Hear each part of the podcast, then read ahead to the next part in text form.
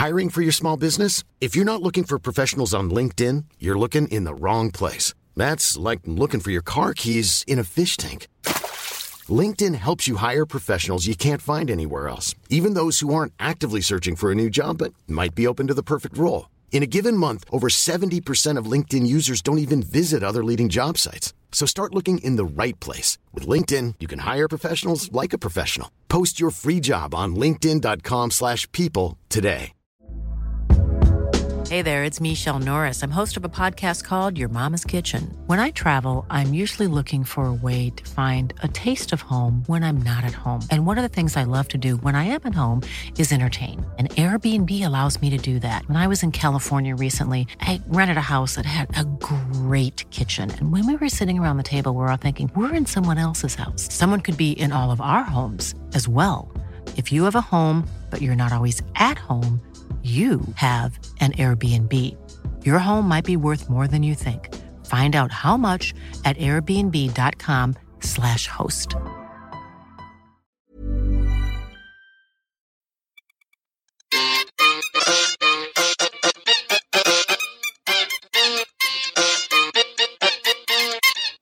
Hi, friends. You're listening to the Wheel Suckers podcast. I'm your captain, Alex. I look after social media marketing and events at Look Mum No Hands. I'm usually joined by my stoker, Jenny, the director of the London Bike Kitchen, a do it together bike workshop that teaches you how to fix your own bike with drop in sessions, classes, and their women and gender variant WAG night. I have a very special live panel for you Adele Mitchell approached me after she'd written an article for Evans about older women that cycle and said, I think this would make a good panel. And I can't lie, she wasn't wrong. It was a really, really fantastic panel. I'm not going to take up any more of your time.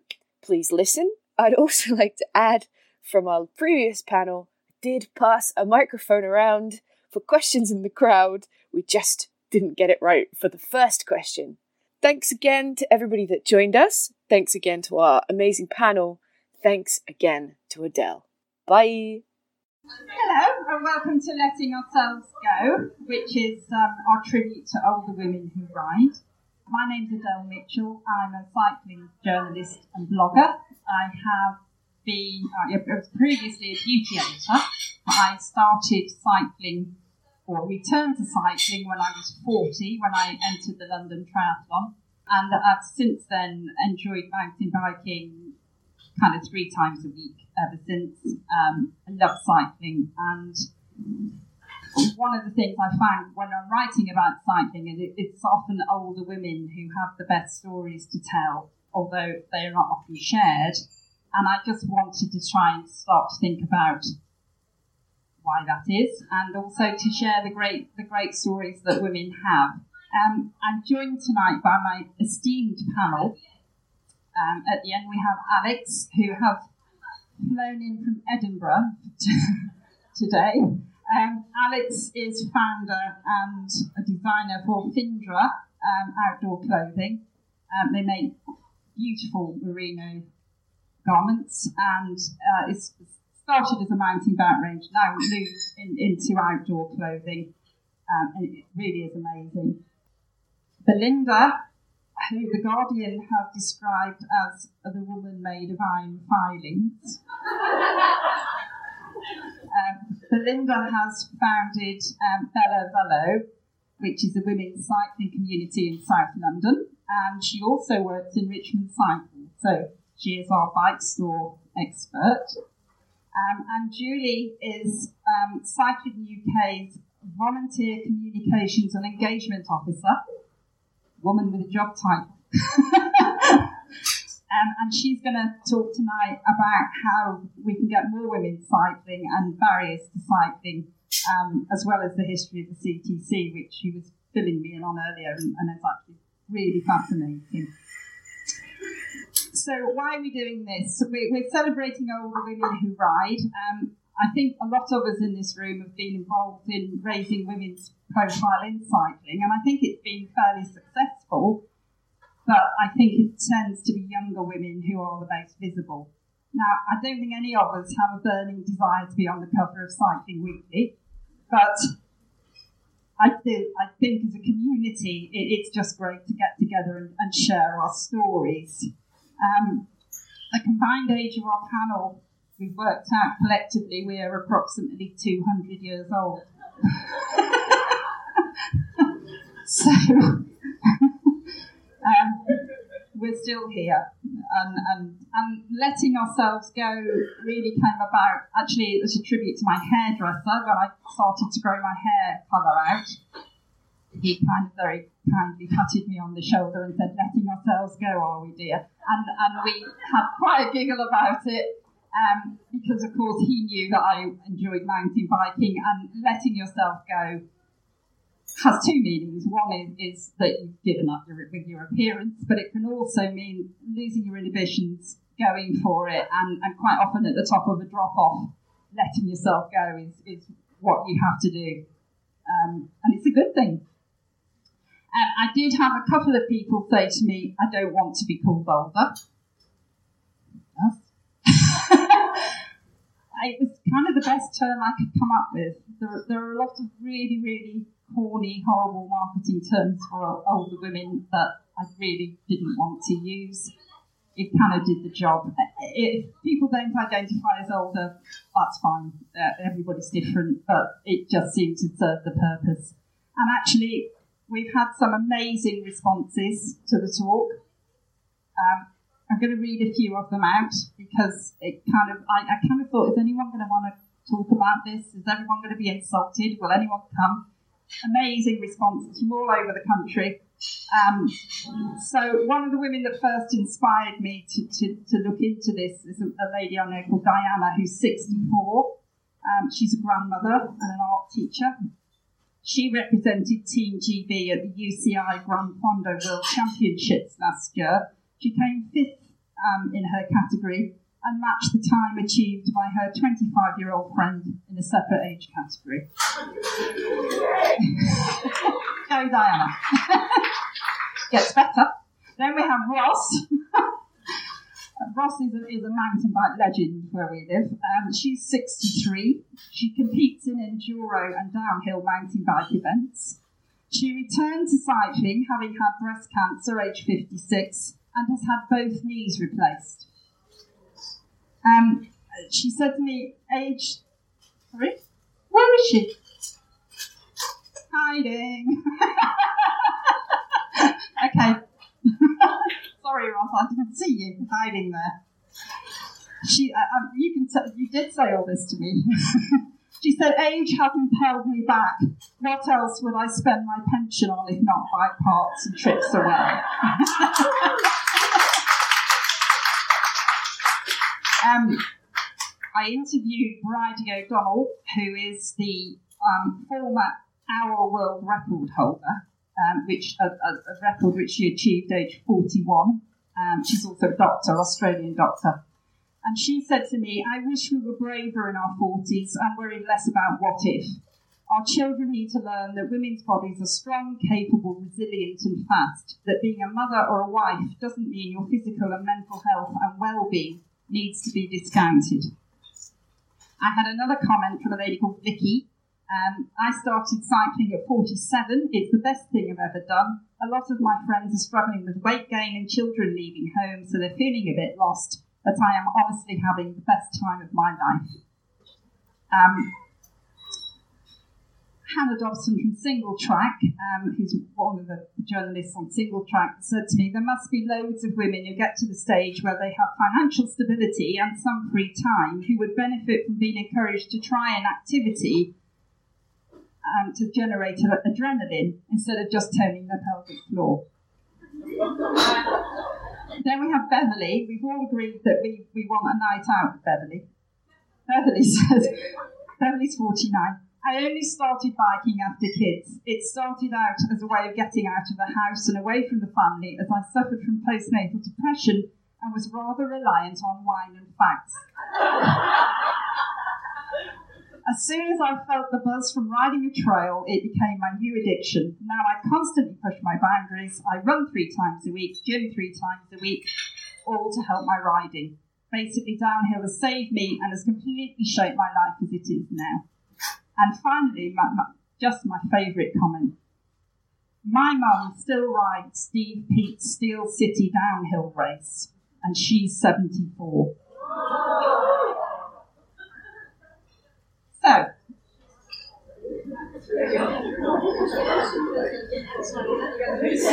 so now I'm going to talk to our, my inspiring ladies up here who have all who have all worked in cycling and, and have some amazing stories to tell. So I'm going to start with Alex. Alex, will you please tell us about your wonderful um, agro range? Yes. Um, so Findra came about because of my own love of cycling. I have always loved the outdoors, and probably about eight, uh, eight or nine years ago now, I um, got very into mountain biking. Really loved it. Went out with a group of women and really, really enjoyed the sport and got very, very hooked on it. And went off to my local trail centre to buy some kit to wear and kind of stood in the bike shop looking around thinking, this isn't really very good actually.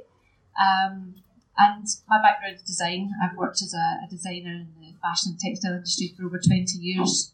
So I quite quickly um, assessed the situation and realised that the women's range was very much an afterthought for men's, and it was a, a basically a case of shrinking pink it, which is a phrase, phrase that's been used a lot. Um, and I kind of thought, you know, this isn't really good enough. And the women that I went mountain biking with really inspired me. Um, a great bunch of women who were probably all 35, 40 plus. And mountain biking is not for the faint hearted. It's a fantastic sport that really challenges you. Um, you have to take quite brave decisions if you decide to kind of really throw yourself into it. And I thought that their clothing was kind of letting down, not just in, in kind of style or shape or fit, but also just these amazing women that deserved better. So I kind of stood there and I thought, maybe I could do something, maybe I could do this a bit better. And that was really the start of me thinking about Findra. And um, from that point on, I spent a lot of time doing market research and asking women what they really wanted rather than kind of giving them what I thought they wanted. Um, so I spent about 18 months doing market research, talking to women, observing what women wore.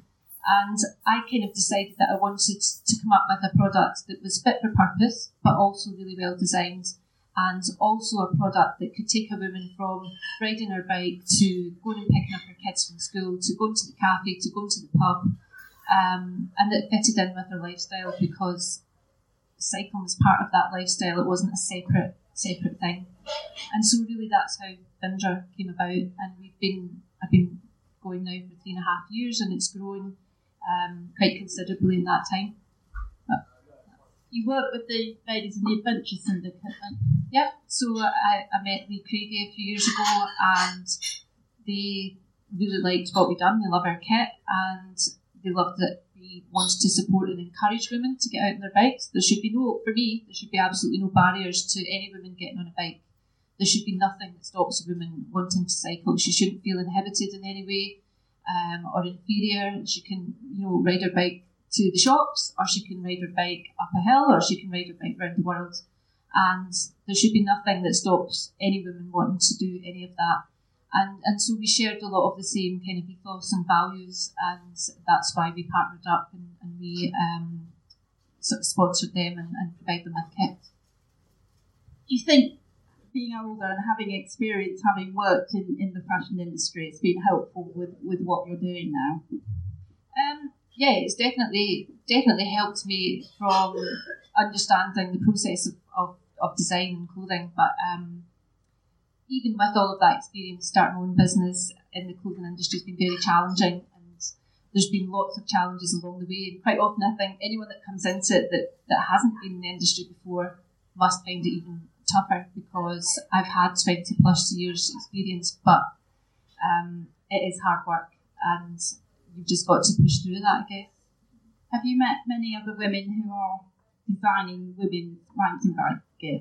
Yep. In the last few years, there seemed to be a real explosion of, of female entrepreneurs, women who, um, basically, to me, it felt like at the same time, lots of women thought there's an opportunity here, there's a market, there's a gap in the market for well designed women specific kit. And so at the time that I launched, there was a number of um, females who were launching their own cycling kits brands. So yeah.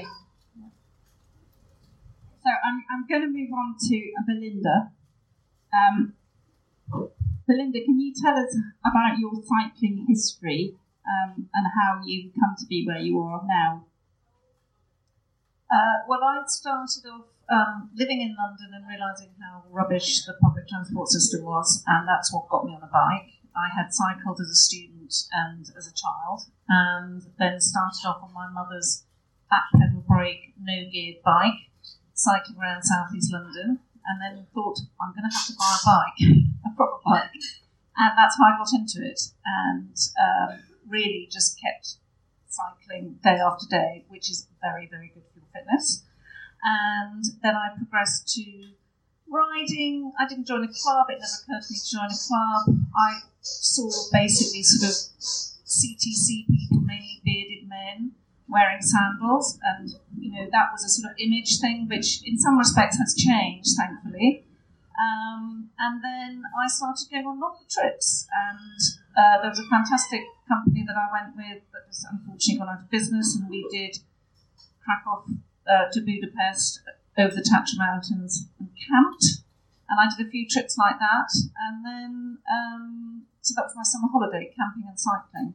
And I went on those holidays on my own and uh, eventually met my husband in the Pyrenees, or the man who was to become my husband. And since then, we've done a lot of alpine climbs, Pyrenean climbs, Dolomites. Climbs. I mean, I've been very lucky. I realise I've been very, very lucky talking to people. You know, I've just done so much stuff. I don't have children, so I know a lot of people, a lot of women in particular, have family commitments and can't do it.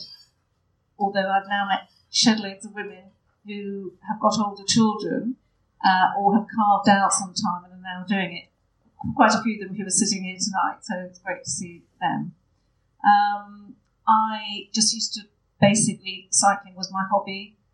I worked in the city. I lost my job in the city in 2008 and decided I didn't really fancy going back.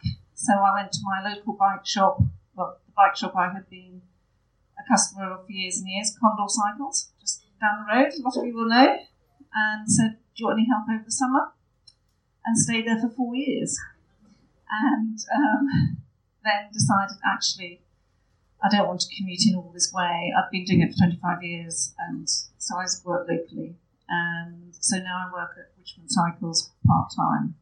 Uh, in between, having worked at a women's specific cycle shop, uh, sorry, cycle shop called Bella Velo, somebody was setting it up and said, Would I like to join? And I thought, I cannot let this opportunity pass me by. And as a result of that, I met lots of women. We were doing rides, and there was a real sense that women appreciated a being spoken to in a bike shop rather than being ignored. Two, having kit that might actually be for them, and actually um, having coffee and cake and led rides. You can tell me a lot.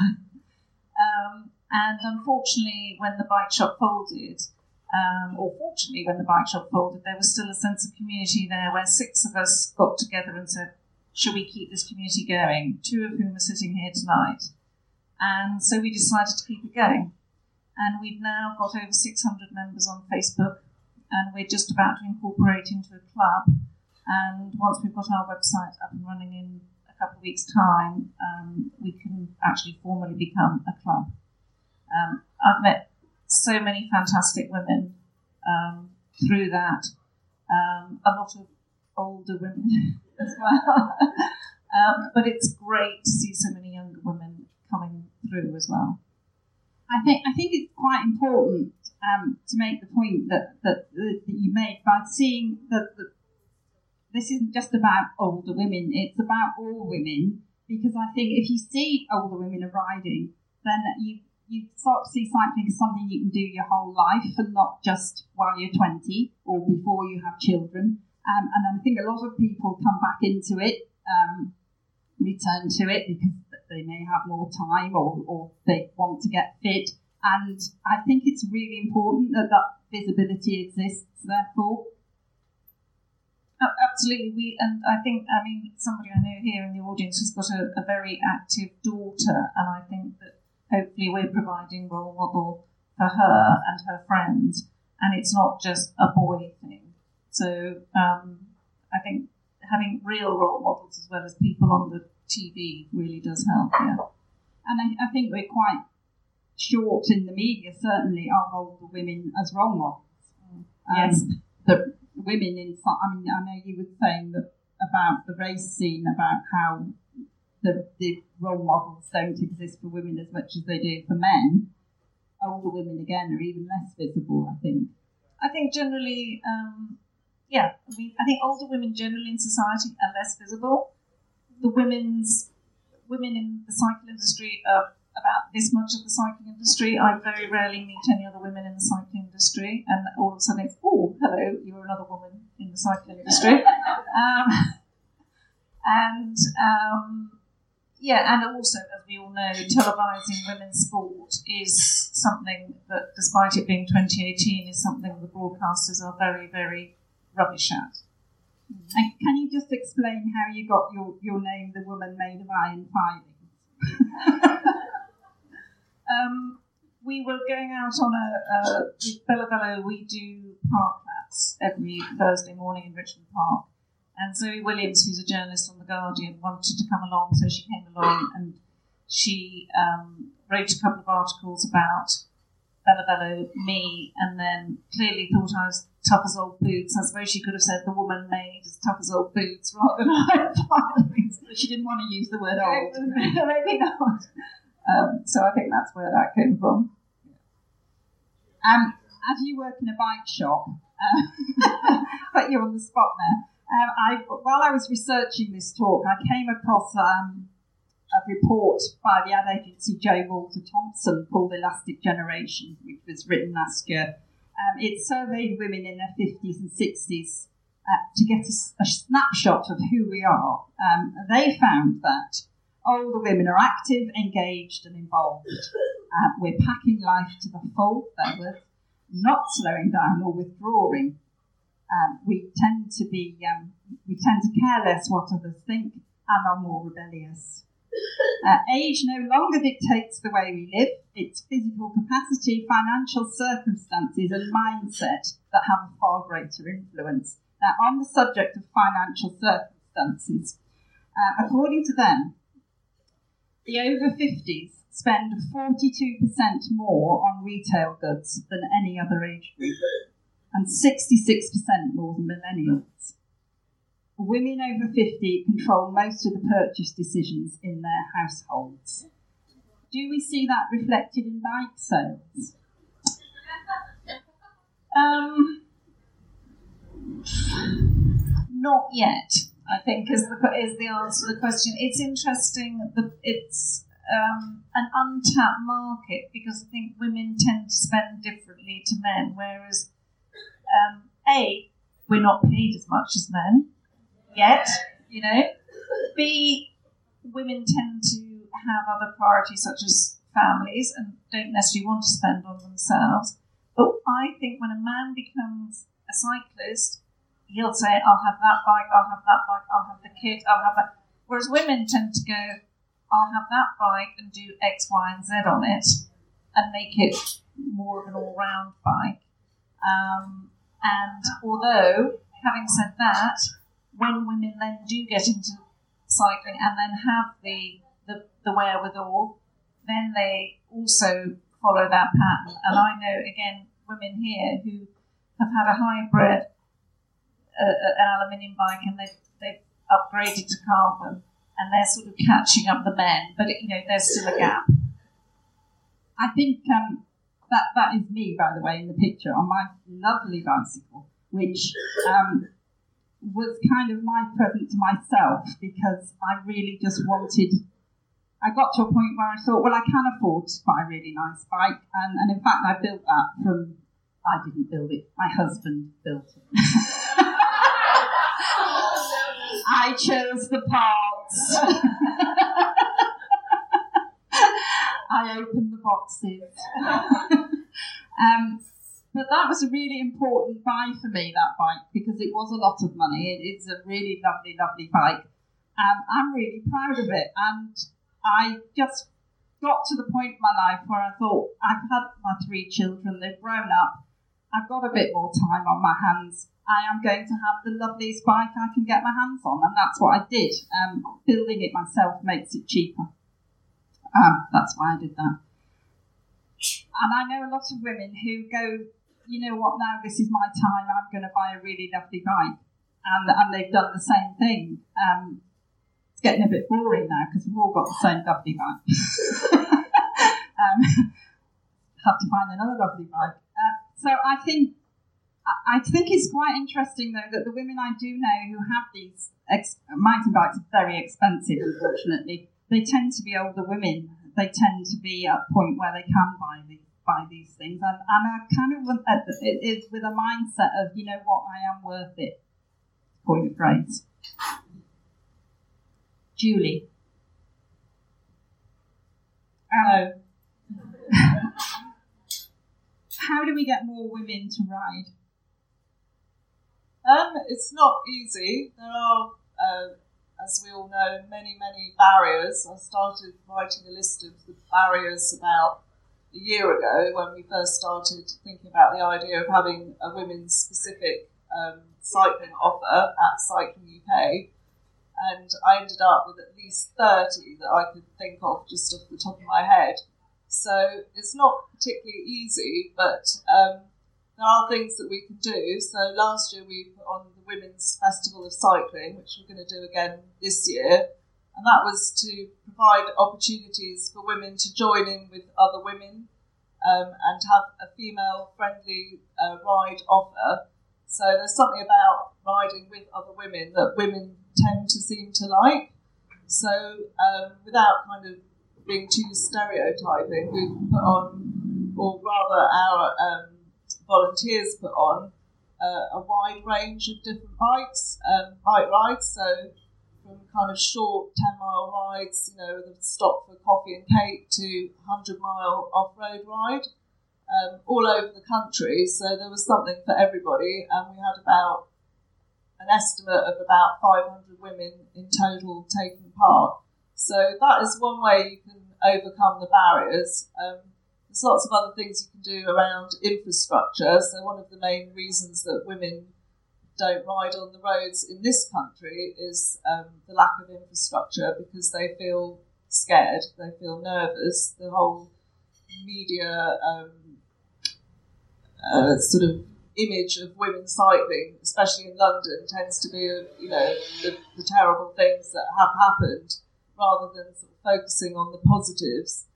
Um, so one of the things Cycling UK as a charity is doing is campaigning for better infrastructure um, and space for cycling in order to encourage more people of all kinds, but especially women, um, to, to, to, cycle as they do abroad. As in Holland, um, we know that more women actually cycle than men and make more uh, trips, mainly utility trips, than men do. So it's not that women can't cycle, it's that they just simply choose not to um, on our on our streets.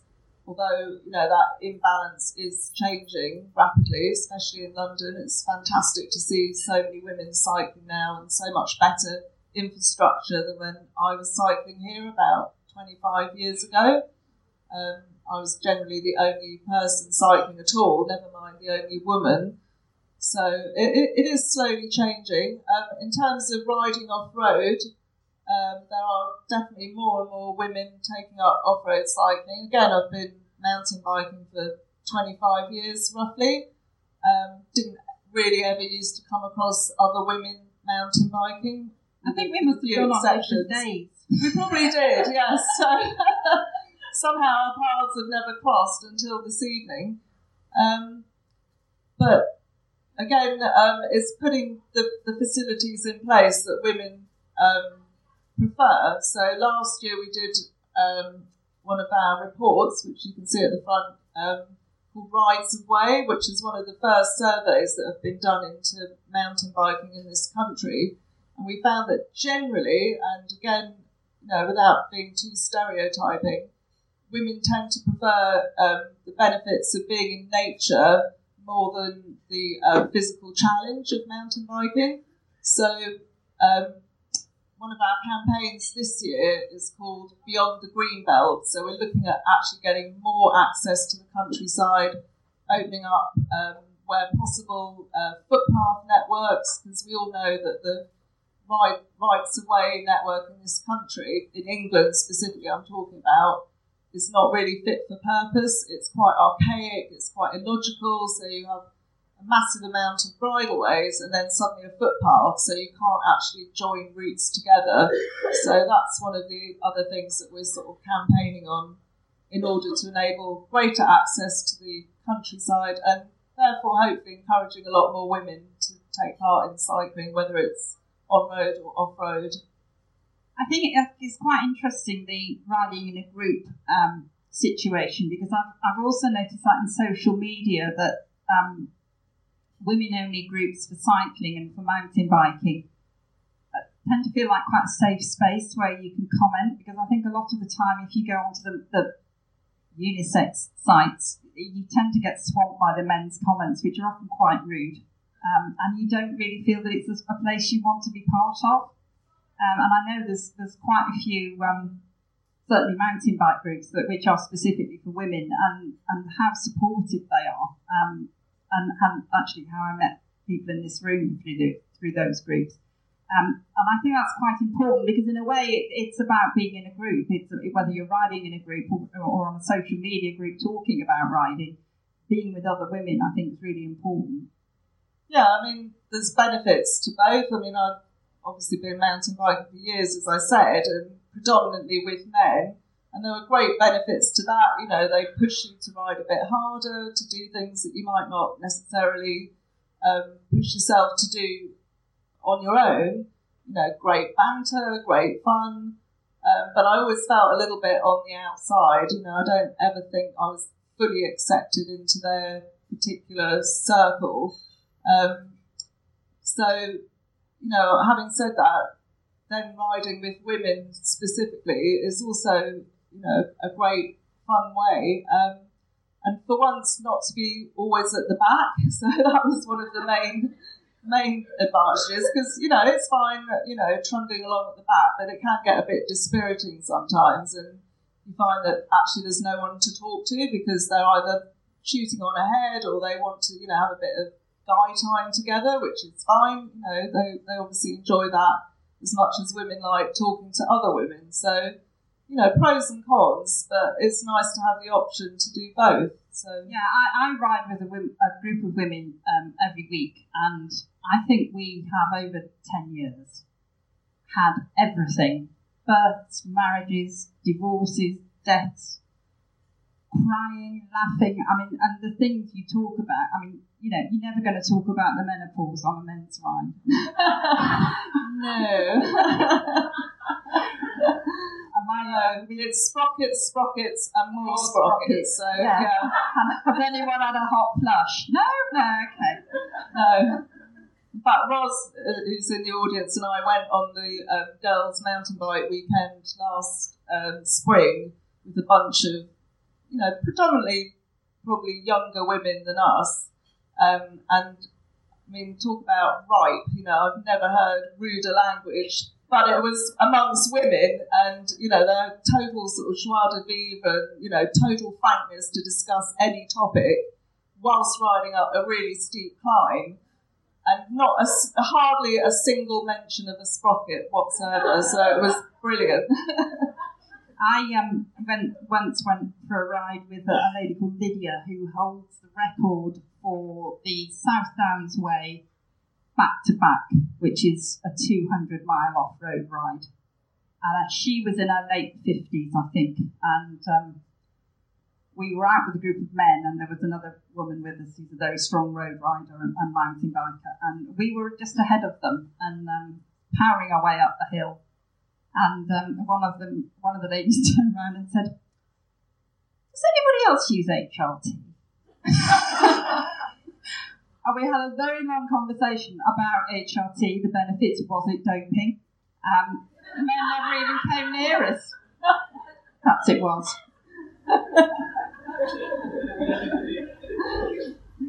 um, I, I was talking to Julie earlier, and um, she was telling me that she's worked for the um, for Cycling UK since 2001. That's right. Yes. When it was the CTC, is that yes. right? Yeah. So, anyone who doesn't know, we rebranded two years ago, so we're now called Cycling UK. Before that, we were um, CTC or Cyclist Touring Club. Uh, this year is our 140th anniversary, so the organisation, as as it is now, has only been around two years, but we're doing exactly the same things that we've been doing the last 140 years. In that we provide um, social and leisure cycling opportunities for people all over the country in a nice, kind of friendly, supportive atmosphere. And then we campaign on issues um, such as space for cycling, road justice, um, greater access to the outdoors, etc., etc. So, you know, we're, we're doing what we've always been doing. We're just called a different name just to be a bit more up to date so that people don't constantly say, what is it, CCT? What does it stand for? And spell it wrong and get the apostrophe in the wrong place, etc., etc. And, and, I know that um, we were talking earlier, and, and, we like to think that we're kind of blazing the trail for women, and, and we are the first people to do this. In fact, I've been put right because Julie's told me this amazing story, which she will now tell you about.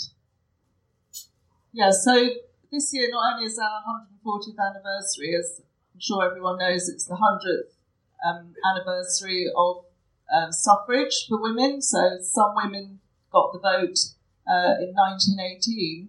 Um, and there's a close connection with cycling, which people may not know that cycling actually was one of the first activities that women did that sort of truly liberated them and enabled them to travel. And a lot of the um, early suffragettes were also cyclists. Uh, for example, Millicent Fawcett, whose statue I believe has now been unveiled in Parliament Square. She was an early um, feminist suffragette and cyclist, also a member of CTC. Um, another member was a Lady Harberton, so way back at the dawn of cycling in, I think, something like 1888. Um, women were taking part in leisure riding, they were going out into the countryside, but they were all trussed up in their bodices and crinolines and skirts and everything. Totally impractical. So along came the rational dress movement um, with the bloomers and the um, forerunner of our baggy shorts that we wear now. Um, and Lady Harberton was one of the founder members of the Rational Dress Society. She was also a member of CTC, as it was turned up at a local hostelry in Surrey, um, tried to have a drink in the uh, posh side of the bar, and was refused by the landlady because she was wearing rational dress. Um, this sparked a court case which Cycling UK, CTC, took on. One of our first campaigns was to, um, you know, overturn that ruling. We failed, but it set women off on the road to uh, liberation and wearing much more sensible clothing and enabling them to take part in cycling. So it's kind of you know a shame that even you know a hundred years or more later we are still underrepresented in the world of cycling. And I still know pubs in Surrey that are a bit sniffy and like cycling gear. Don't think we'd take them to court, but you have to take your shoes off. yes. Alex, what what's coming next in um, mountain bike fashion? I don't know because we don't do fashion. um, we do stylish clothing um, that's practical and well designed. So um, I don't do trends. I don't. Um, I've, I've worked for a whole career in the fashion industry, um, and every six months it's something new. And as we all know, the world is full of clothes that no one wears, so that's not somewhere that I want to take my business. Um, I want product that, that people can put on and feel good about themselves in, but that it does what it says in the tin, and that the colours are, are practical, but um, you know the way the way the Findra range is, is set up is that the garments are very practical and stylish. They've got lots of integral features that, that add to um, the product and, and that help you when you're cycling um, or outdoors. And then their accessories are where the colour comes. So fashion is not is not Findra, um, but practical stylish clothing is. So I can't answer that question. and I'm going to ask each one of you now: Do you feel invisible as a cyclist?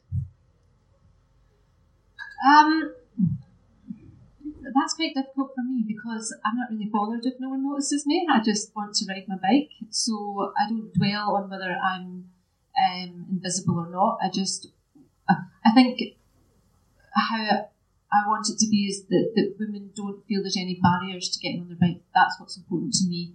Um, I'm not at a stage in my life where I, I need to kind of tell everyone what I do. I just want to do it and enjoy it. And, and I think more women should be out there doing it and enjoying it. And um, that's it for me. It's really simple, but, but we need to kind of make sure that there aren't barriers to stop to women to getting on their bikes. I'd agree with Alex actually on that one. Is that um, when you're younger, I think sometimes you feel that oh, people are looking at me, you, you become quite self conscious. And I was telling the others before we started this evening that when I was um, in my, I think, late 20s and I used to cycle to work, and one of my young colleagues took me aside, a man, and said, Well, I just thought I'd let you know because I'm doing you a favour here, Belinda. Um, some of the people here think it's very unfeminine to cycle. What a revelation. Anyway, um, so I ignored him and thought, I'm just going to keep cycling.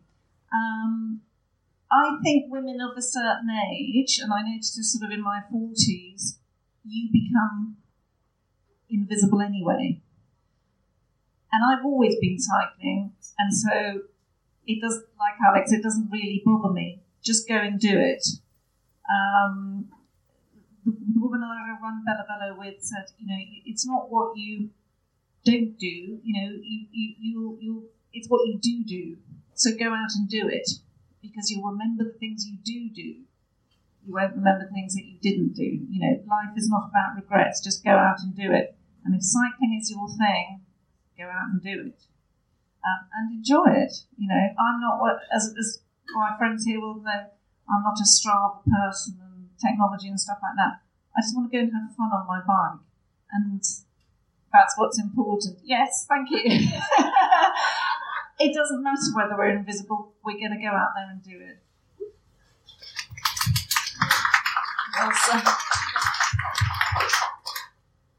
yeah, I mean, it is one of these kind of weird dilemmas where people you know, don't like having attention drawn to them, but at the same time, we don't want to feel invisible. So you don't want to be singled out because maybe you're the only woman in a group ride. I mean, I took part in a um, sort of cross country sportive a few weeks ago, um, and out of 98 men, there was only three women taking part.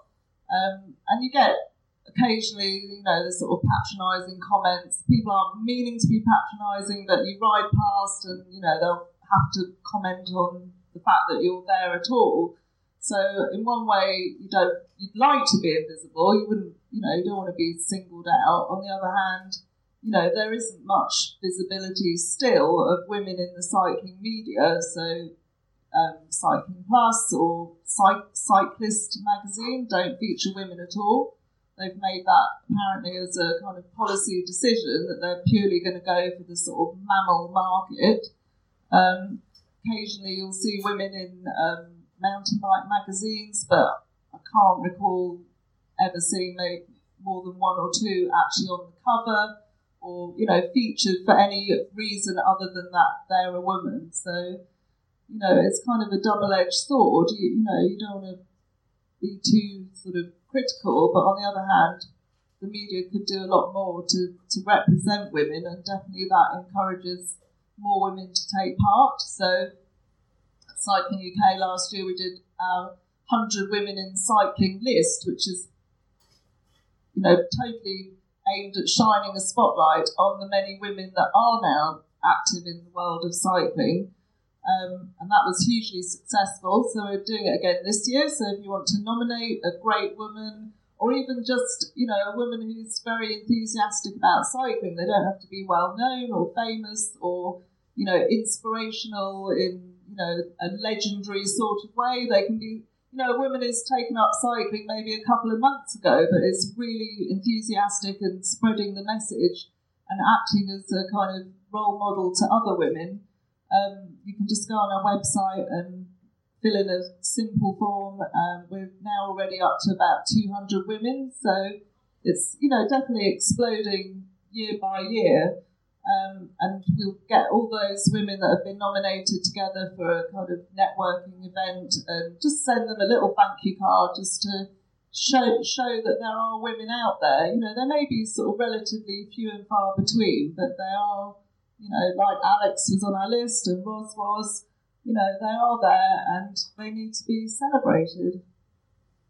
I, th- I think again, I'll come back to the point that by older women being more visible, we are saying to people, this is something you can do for life. Um, and so it's not just a nod to older women and a recognition, it's about showing everybody that cycling is viable for everybody. Um, and I think we are a group that is, is largely invisible um, in the media as an ex beauty editor, I, I, know this to be true because unless you're talking about getting rid of your wrinkles, you don't really exist. um, and I just think it's really good to celebrate that actually you can do something else which is liberating, which is an adventure, which is exciting, risky, all the things that perhaps you don't associate with older women. And you can go out there and do it and have a really, really fantastic time. And and reap all the health benefits, but actually uh, the mental health benefits as well. But just actually just really have fun, and that's what it's about, I think. Definitely. Now, does anyone have any questions?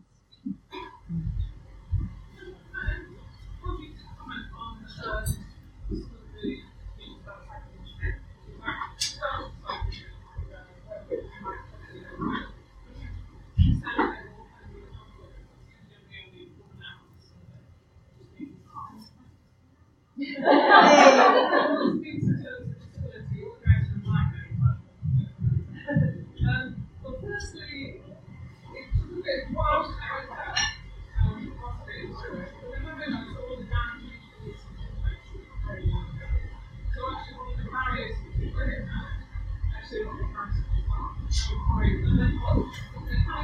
you.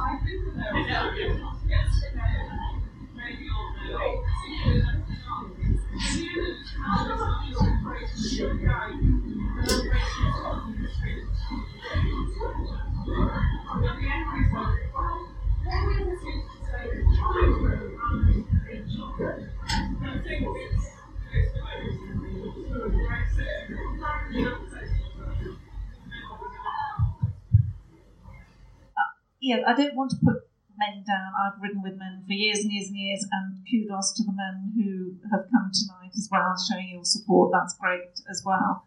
Um, I think um, in terms of men being intimidated, I think in some respects even more intimidated because, in fact, women, you can be as stupid in inverted commas as you like, and nobody's going to raise an eyebrow because because the the, the people don't expect very much from us in the bicycling world. I, I can talk sprocket sizes with the best of them um, if I want to, and gearing, and then people, oh gosh, she seems to know what she might be talking about. But there are loads of men out there who I've seen this in bicycle shops. They don't know how to pump up a tire, you know. And can you imagine what that's like for a guy going out with other competent guys and thinking, I can't do this. So yes, I absolutely agree that there that issue as well for guys. And we've been, people said, oh, can't you set up a Bella Velo for guys? And it's like, no, that's not really what we're about. And actually, men, but men still have far more opportunities to cycle with other men, or just far more opportunities to cycle full stop. And, and that's why we're encouraging women to cycle more together because the opportunities in a supportive environment aren't really there. I'm afraid, from a feminist perspective, men are going to have to, you know, do their own thing. I'm afraid, um, and I'll get on with my thing. But thank you for your point. I think as well, actually, it can be pretty intimidating to ride with some other women. Because as you say, when you when you're out with men, they're always going to be physically stronger. There's always an excuse that, which is that well you're a man, so of course you've got up that hill quicker than me. When you're riding with other women, you suddenly can't rely on that, um, and it, it, can it can be quite an eye opener. Um, so yeah, it, it goes both ways. I've ridden with lots of men, lots of women. It's a different experience, I think. Um, but, but both to be enjoyed. Add one thing. Um, I think you're absolutely right. You know, there are barriers, but you can overcome them, and you know, then men can be really supportive, etc. But the one thing I have really noticed is that women are just so massively underconfident and undersell themselves. So we know this is true in virtually every sphere of life, but particularly in cycling, you go with a women's group and there's always women going, oh, I'm not very fit, or I don't be able to keep up. I've heard myself saying it. Well, it'll be a bit slow, you know, or we'll just go at the back and all this kind of thing. I've never heard a man say it. Never, ever. They may be thinking it, they may feel it inside, but they don't verbalise it you know, I've never heard a man say, mm, I'll just drop off the end today. You know, you go in front, you go. They just don't do it. I, I tend to find with men, if they're not feeling very fit, they blame the bike. Yeah, yeah. Not gears aren't changing. the gears, always the gears. Another small anecdote, having done this quite long distance off road ride after Christmas with a guy, I'd just been getting over flu. This guy was 20 years younger than me. He blew up halfway round. He was blaming the food that he'd eaten, the breakfast, the bike, the this, the that. The, I was laughing by the end after about 15 different excuses why he wasn't going to be able to finish the ride. And I think a, a woman in that situation most probably have been blaming herself first and foremost.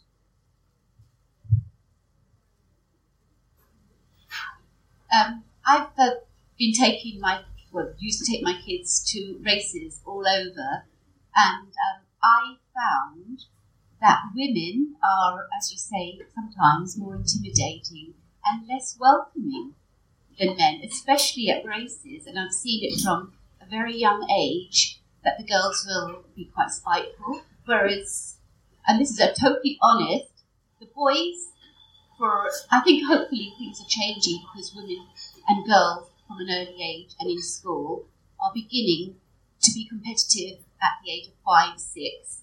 But previously, perhaps our generation, um, the women didn't compete with each other, and then they'd go to a race, and instead of thinking this person beat me because they're stronger, she's a bitch. I don't like her. And I have seen that, uh, not just looking down at the, the, at the women racing, and I haven't been racing, but I've just noticed it. So um, we've got a lot to learn from the men and their competitive side. They have a punch up in the playground and then they become best friends.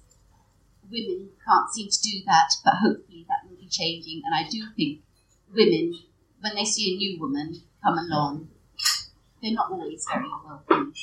Men invariably are very, very welcome, I've noticed. That, that's really interesting. I, I yeah, I know, I know you've got a lot of experience of, of, of that, and, and actually, I wonder if it is because we don't know how to deal with being competitive. Yeah. Yeah. Thank you. Um, I took up cycling when I was 41, which is a couple of years ago. Thank you. and I love it. I've always done some kind of exercise, but I absolutely love cycling. Mom deserves the best, and there's no better place to shop for Mother's Day than Whole Foods Market. They're your destination for unbeatable savings, from premium gifts to show-stopping flowers and irresistible desserts. Start by saving 33% with Prime on all body care and candles. Then get a 15-stem bunch of tulips for just $9.99 each with Prime. Round out Mom's menu with festive rosé, irresistible berry chantilly cake, and more special treats. Come celebrate Mother's Day at Whole Foods Market. Mom deserves the best, and there's no better place to shop for Mother's Day than Whole Foods Market. They're your destination for unbeatable savings, from premium gifts to show-stopping flowers and irresistible desserts. Start by saving 33% with Prime on all body care and candles. Then get a 15-stem bunch of tulips for just $9.99 each with Prime. Round out Mom's menu with festive rosé, irresistible berry chantilly cake, and more special treats. Come celebrate Mother's Day at Whole Foods Market. Burrow is a furniture company known for timeless design and thoughtful construction and free shipping, and that extends to their outdoor collection. Their outdoor furniture is built to withstand the elements, featuring rust-proof stainless steel hardware, weather-ready teak, and quick-dry foam cushions. For Memorial Day, get 15% off your Burrow purchase at burrow.com slash ACAST and up to 25% off outdoor. That's up to 25% off outdoor furniture at burrow.com slash ACAST. And I've joined a brilliant um, cycle club in South East London near where I live, Penge. And they're very accommodating and they're brilliant and they're community focused and they have all kinds of riders and they have lots of women. And um, and I did Hell of the Ashdown a couple of months ago, which was just the hardest, hardest thing I think I've ever done.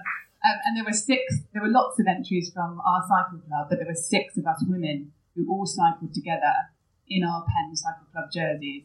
And not only were all the marshals going, my God, there's nobody left in Penge because there's so many of you.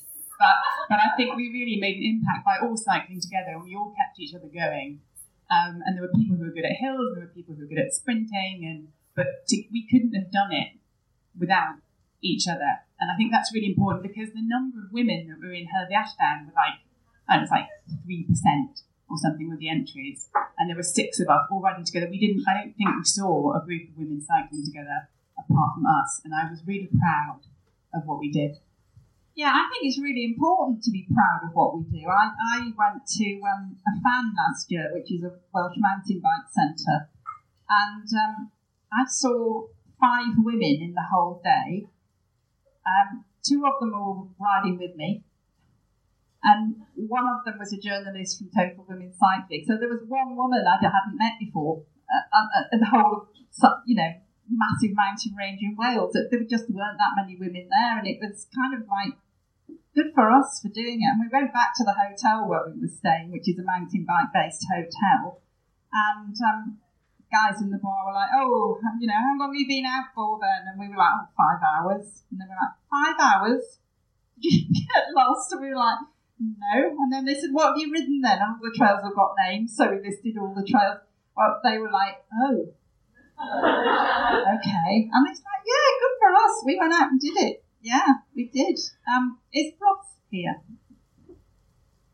I, did you talk to me about when we were talking about this about the race situation? Because I know you had a quite an interesting point about race categories, didn't you? Do you want to talk? Can we get a microphone over there? Sorry, and then I'll come back to you. Sorry, I'm, I'm it was just a thought that came into my head. Hi. Um, I was um, concerned that as you get older, there's going to be a, a tranche of women moving up through the categories in racing that aren't really catered for. As I'm 63, there is no over 60s category, there's very seldom an over 50s category. So I'm racing against over 40s, so young enough to be my children. And, and while that's partly a numbers game, it's a bit of a chicken and egg situation because unless they provide a category, fewer women will enter for the older category because they'll feel that they won't actually be able to podium. So, uh, quite a number of us have been campaigning in a very informal way. And some of the race organisers, like Tristan at Swinley Bike Hub and one or two others, have been very accommodating and you know, made sure that it was an over 50s group. Um, at Ardrock last year, they just dropped the over 50s category because there weren't enough in it. So even though I was second in my age category, there was no prize given. And kicked up a little bit of a fuss, and they kind of made one specially, but made, made me feel a bit of a prima donna, really. So yeah, that's just something I've been concerned about, and I think we should all put pressure on them to put categories in there for those of us that want to enter, regardless of the numbers. I mean, it's only a little bit of plastic that sits on your window ledge in the end. It doesn't cost them anything, but it means a lot to you to go and step onto that step when you've done well in your, against other women in your age group. Oh, yeah, there were the age categories for men. There's, there's the over 50s. Um, I've seldom seen an over 60s in mountain biking, but I think the props is in other forms. Yeah. I, I know one lady contacted me and said that, that she had a similar problem and that she had a, entered an event. She was over 50. Um, there weren't enough women in her category, so they put her into the over 40s and she came second but they wouldn't allow her to podium. Because she was too old. She was too old. so invisible. Sorry, can we come back to you? I, I snatched the microphone away from you. I'm really sorry. Um, yes, it's actually a relevant point to what the uh, woman's just said over there. That is that um, cycling, um, is it one of those sports do you think you actually get better at as you age? Because it's an endurance sport. And do you think that there's a cumulative effect for all those millions of miles that you cycled all your years that actually stay with you and benefit you in your 40s, your 50s, and your 60s? That's one question. Do you think that older women actually are better at cycling? Um, I, I, think I am. Um, but the, the other question is when do you think you're going to stop cycling?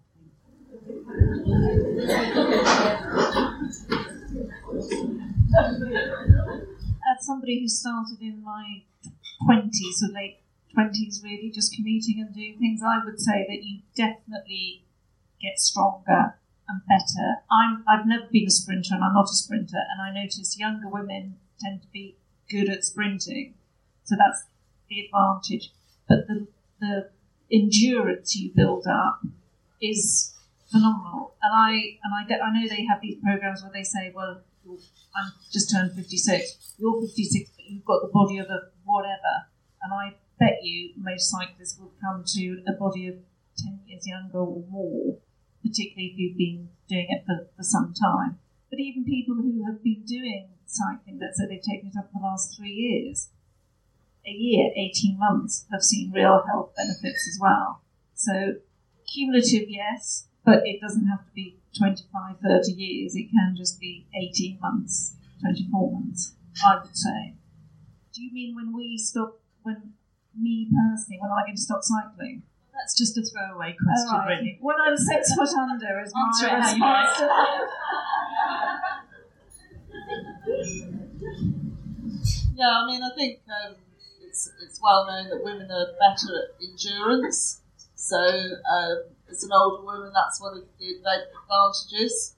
Uh, I've noticed again when I've been riding with men, you know, they do tend to not have the long distance stamina, so they might be quicker and faster up and downhill, but you know, over a long sort of 30 mile plus bike ride, uh, especially off road, they do tend to start fading quite quickly. So whether that's down to you know greater stores of body fat or you know, our general sort of physiognomy. I'm not a medical expert in any way, but I think it is scientifically known that um, you know women do tend to be better long distance, and that's one of the best things about cycling. It's not something you de- desperately need, you know, um, you know, massive kind of skill at or uh, you know particular kind of muscles. Anyone can do it. You know, anyone who's got some sort of disability to you know, the super fit. You can just do it at your own level. Um, and with the dawn of electric bikes now, which I never thought I'd hear myself say it, but having tried one out recently, you know, it's fantastic because that gateway is now open right up until, you know, 70, 80 plus, who knows? You know, the sky's the limit now, really. They're only going to improve and, and get lighter and cheaper, etc. So, you know, I can't see any reason to stop at all. Um, on the subject of when to stop, I was cycling a couple of years ago now locally and um, came across, across a group of old age pensioners on mountain bikes. Um, they were the Age UK mountain bike group, the only one in the country, but and um, I found them absolutely fascinating. They were very welcoming, invited me along on one of their rides, um, although, you know, obviously not old enough. But anyway. they were charming and lovely, and it, I just was really intrigued to know how they rode, how good they were. They were really good. Um, the average age, I think, of the people in the group was around 70 plus, uh, men and women. Um, and I kind of, but they were really good riders. They, a lot of them had ridden their whole lives, um, so they were they were out there, they were doing it, and of course they're all retired. So they were riding three, four times a week, and they were really, really fit and very, very capable. Um, there was one woman in particular, I think she was 70, and, and we rode round, we had a lovely conversation. She was doing all the technical stuff, she was dropping off things, she was great. And we got to the end of the ride, and somebody said, Yeah, she's 70. And I was like, Wow, you know, gosh, isn't she wonderful? And then they said, And she's only got one leg.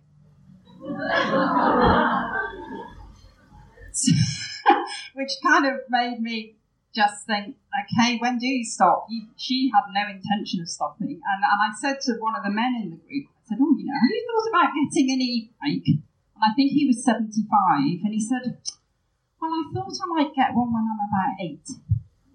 So... They just did not feel any need at all to stop cycling. It, that was what they did, and they loved it, and they were retired and had loads of time on their hands. And I went home and said to my husband, you know, actually, I can't wait to retire because we can just go cycling all the time. um, who has got an e-bike, by the way?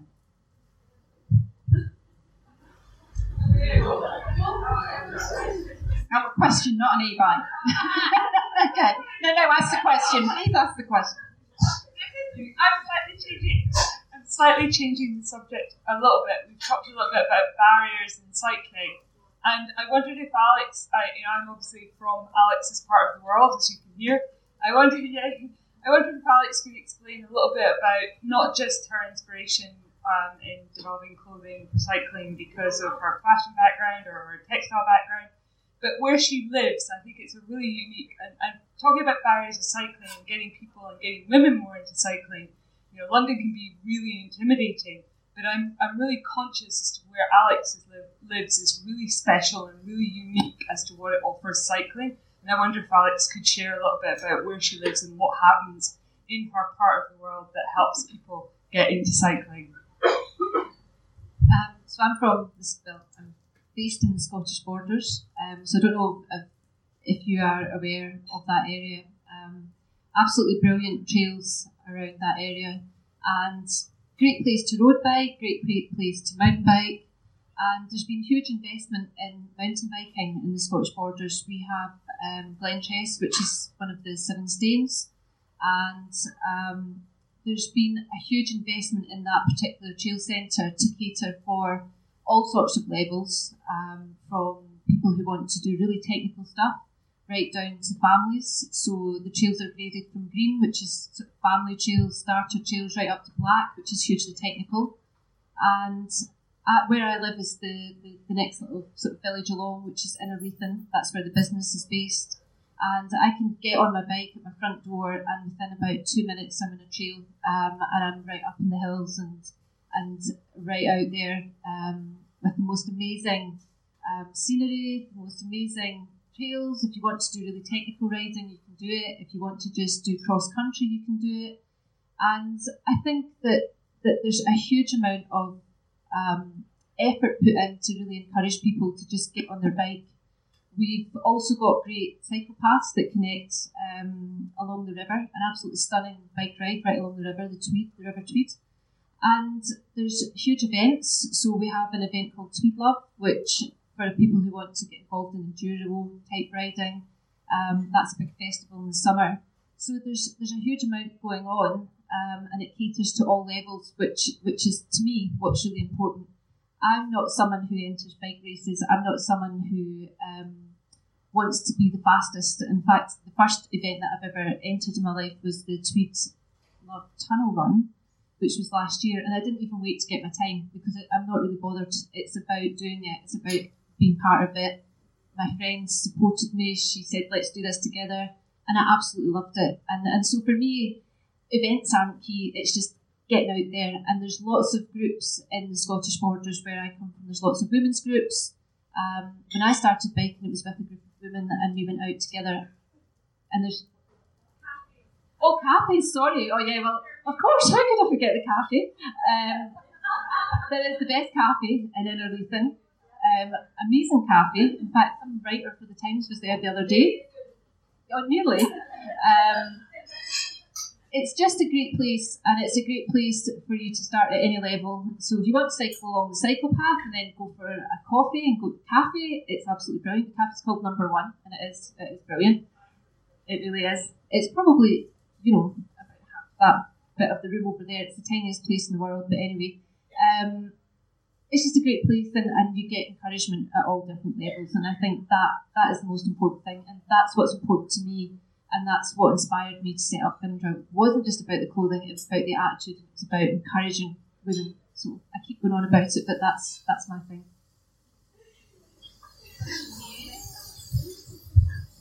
Um, I was just going to say I come from a very different background in that I'm completely uncompetitive. I am the world's slowest cyclist. If we're going up a hill, I hate hills, so I get up and walk, which drives my husband mad. But we, when we first got together nearly 40 years ago, we discovered the year before I'd done a cycling holiday with a friend and he had, so we went on a cycling holiday together and have carried on doing it ever since, all over Europe mainly. But we retired early, which, you know, and we went set off and cycled the world and had two, most of two years just cycling the world, living in our bikes, taking our tent and going there. And when I tell people, and all the people I know who know about it, it's like I could never do that. But it's I can't convince them that they can because literally, if I can, anyone can. And my husband would admit that because I, uh, you know, I'm know.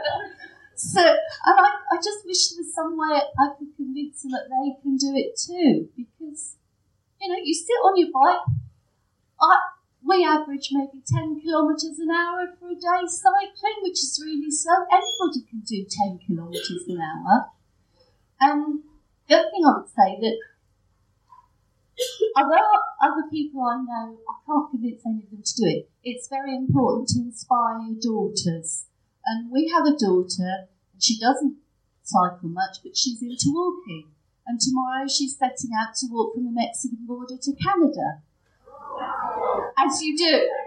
And so for you, those of you who are younger than we are, you do it, you set an example, and your daughters can do it too, and they will think it's normal. Thank you very much.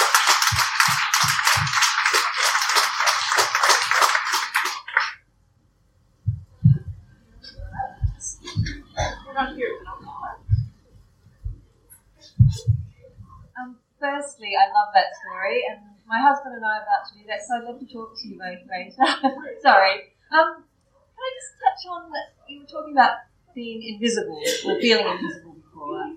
And I was wondering, I know that um, women of a certain age are underrepresented in the media, but do you also feel perhaps we underrepresent ourselves? So, yeah, are we spending time perhaps creating social media platforms, talking about what we do on Instagram, or do you feel that maybe it's just not something that interests the people who are doing it? Maybe they're um, lacking in time because they're fitting in family commitments.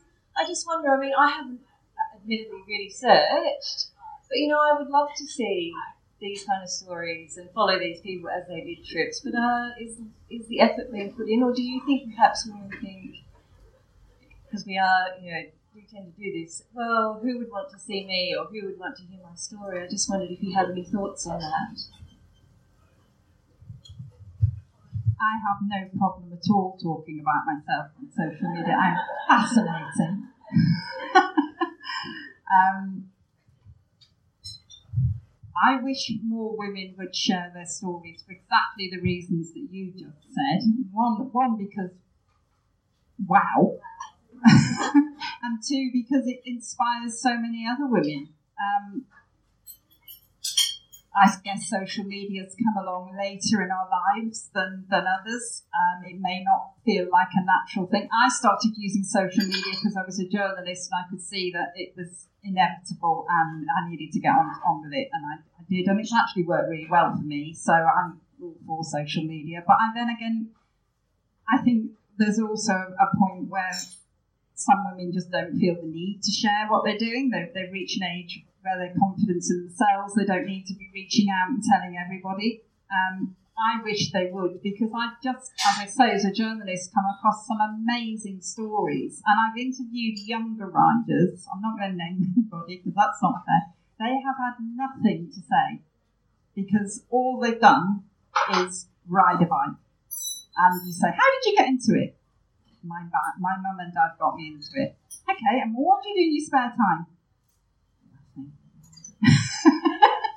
Because they, they're living and breathing and cycling. That's what they have to do. That's great. But they have no backstory. And, and when, as a journalist, you really want that, wow, you, you did that, that's amazing.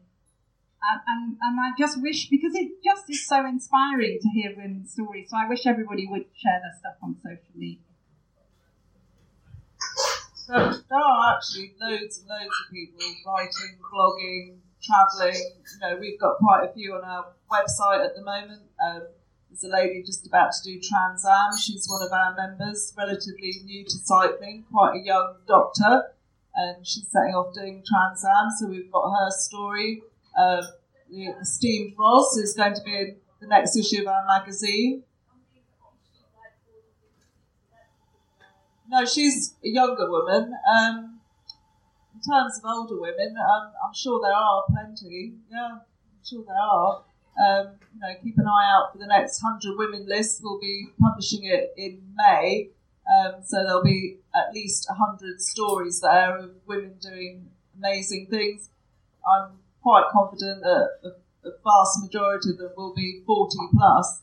So, you know, we will be shining a spotlight on older women and I'm going to plug our group now because if you get onto our Facebook page, you will see a lot of women who are over 40 doing incredible things, who have a lot of them who have only taken up cycling in the last two to three years or more recently.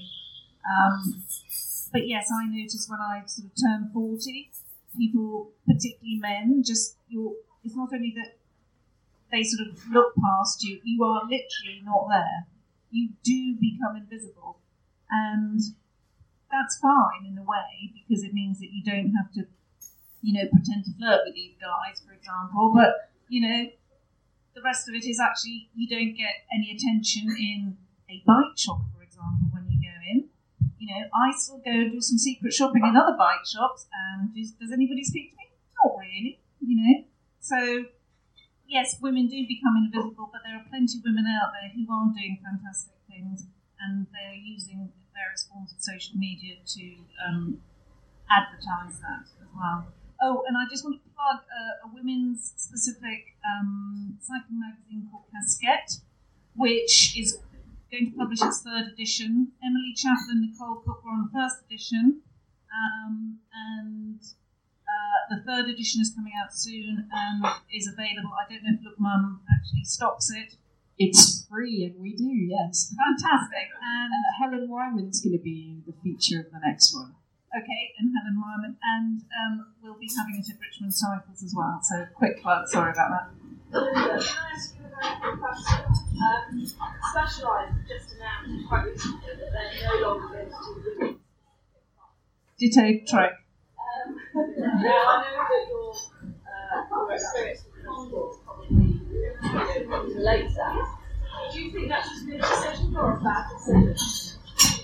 I think it's all about the fit. I, you can see I've got a Condor bike at the back there. Oh, thank you. um, thank you.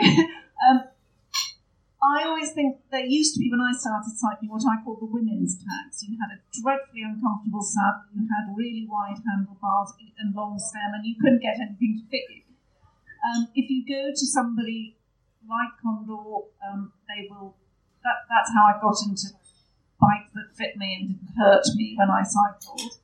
Um, and now the manufacturers, I don't know so much about Specialized because I've lost a bit of touch with them, but Trek, for example, do doing uh, also ditch their women's range, and they, they do a, what they call a women's specific design, but that means that the saddle is a women's specific saddle.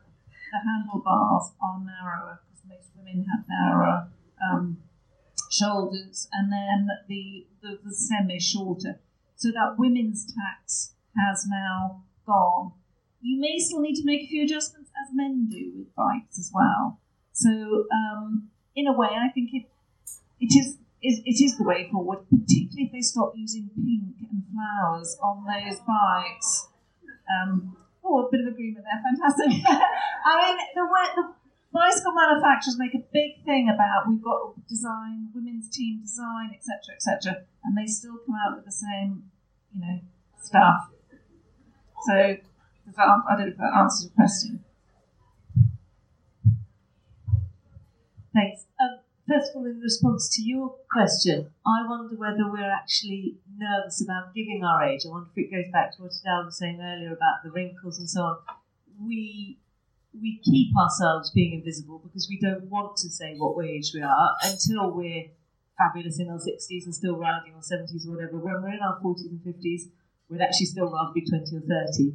Um, so I wonder if it's partly that, and I wonder if that's partly why, because I'm I do blogging, I'm I obviously chat to people, but I don't go around saying, "Hey, I'm 43, um, look at me." So um, that's one thing that I'd be interested in your thoughts on.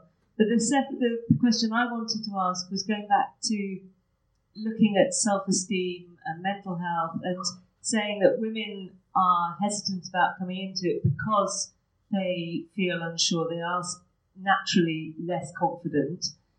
Do you think that when you start cycling, you build that confidence? Is it then a lifelong skill?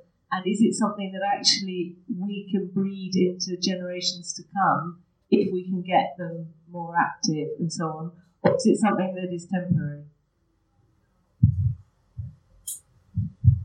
I, I just answer your second question, then I'll hand over the microphone to somebody else. But I would say that um, the more you do it, the more confident you become with any skill, really, and you don't lose it. It's unfortunately cliche. It's like riding a bike; you don't forget. Um, and yes, you do. You'll always have it there. I mean, I had a gap when I wasn't cycling in my early twenties, and you know what? It's great as long as you can get a bike that fits you and a decent pair of shorts and things like that. I actually would like to talk about talking about your age.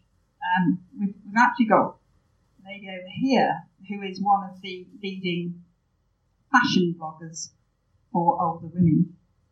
Um, and I think we should give you the microphone because you know a lot about talking about age because that is exactly what you do, isn't it?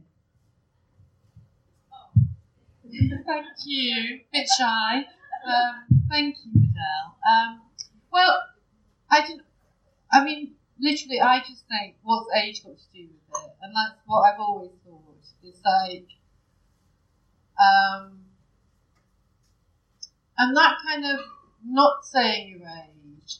I kind of, I'm 54, and when I turned 50, I kind of almost developed this sort of Tourette's kind of syndrome where I'm like literally going around telling everyone, and I don't give a damn, and it's like, you know, get over it. And I think with the whole invisibility thing, again, don't give it any headspace. It's like, I don't entertain the being invisible thing. I don't care about it. Um, I'm not invisible. None of these women in this room are invisible. I see lots of gorgeous, wonderful women of all ages, ethnicities, you know, levels of fitness, uh, whatever, you know. And I just think um,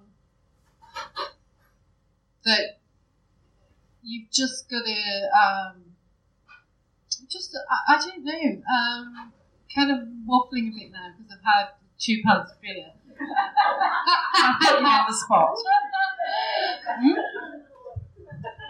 I, I've taken the mic over. My name's Angela. I'm Ali's friend, and um, I bought her some of the beer, so uh, I'm responsible. But um, Ali's website, which she's failed to mention, is called That's Not My Age.com, and um, it kind of sums everything up. And she, um, uh, a long time ago, uh, Ali's, uh, sure she mind me sharing in public that she's a bit of a technophobe. So we did have that whole thing on the Places computers about 15 years ago, trying to set up Twitter handles and all sorts of things. But what Ali's done, I think, is um, made women of a certain age, and, and we've aged because we were 40 something when all that was discussed, and now we're 50 something. Um, that um, uh, made uh, visible in terms of fashion, but also some of the lifestyle stuff as well, and some of the questions women face, and you know what do we do with our hair and all that kind of stuff when it goes grey and we don't really care. Uh, and we also cycle together. Um, so um, yeah, it's, it's worth having a, a, a, look at that, I think. And uh, um, the great thing about women, like is clear from just this evening, is um, immediately it becomes like about sharing and uh, about camaraderie and, building up, and uh, that's the uh, kind of great thing. But yeah, look at website. I mean, just to come back to me, uh, uh, not to talk about me, I mean, but um, basically, I worked on women's magazines for many years, and then I left. I was like like uh, you, I was a sort of editor on a magazine, my background and I left to go freelance just when the internet was taking off, and then I started blogging. Um, and then I found this whole, it's like this evening, I found this whole network of women who were like-minded, who felt the same, who didn't want to be invisible, who, you know, wanted to have this conversation. Uh, and that's how it all started online. And I think it's really important to sort of, you know, to um, continue that conversation and to see, to you know, to see images of women of all ages. Um, to see, well, I suppose in the media we don't really see that. One of my beefs when I first started was that you don't see. I never see women that look like me. I don't see older women in the media, online, in fashion adverts, whatever.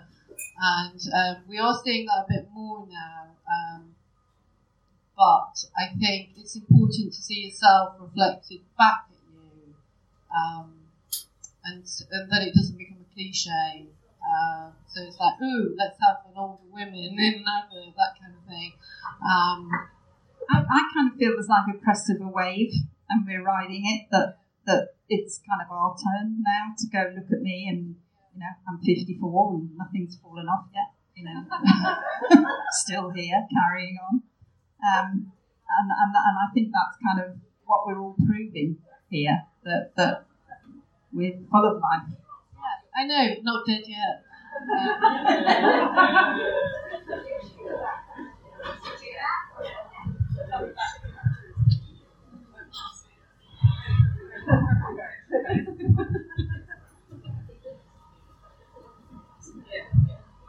Hi, Yeah, it's a question for Alex actually at FINDRA.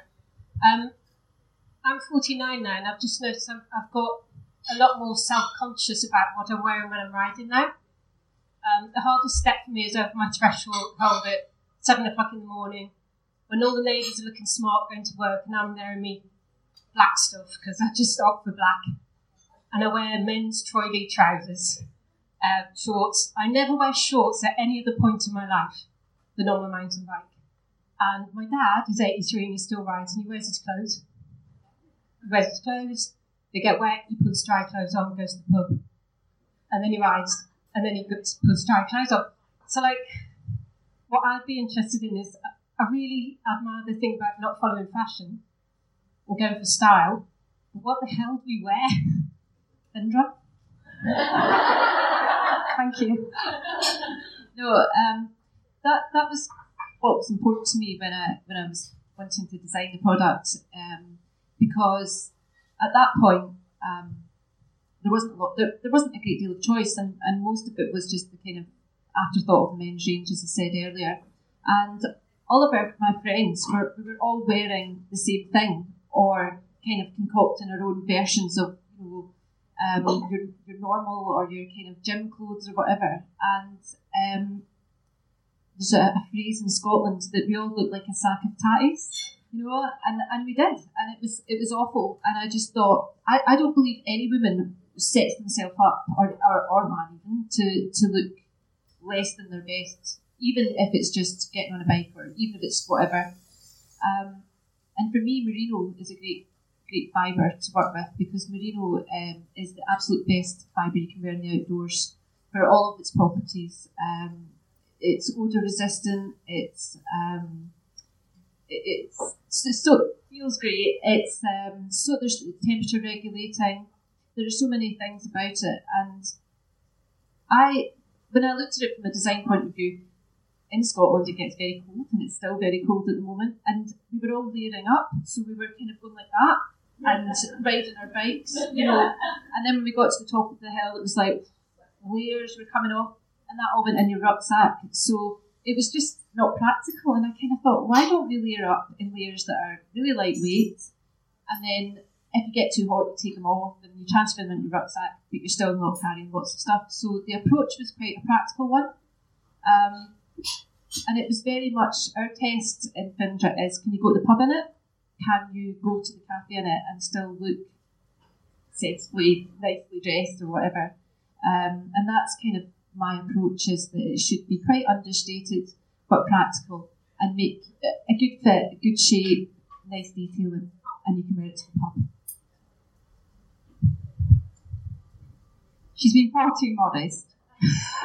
you what what what your top is those tops are your those top and my top this is a this is a mountain bike top.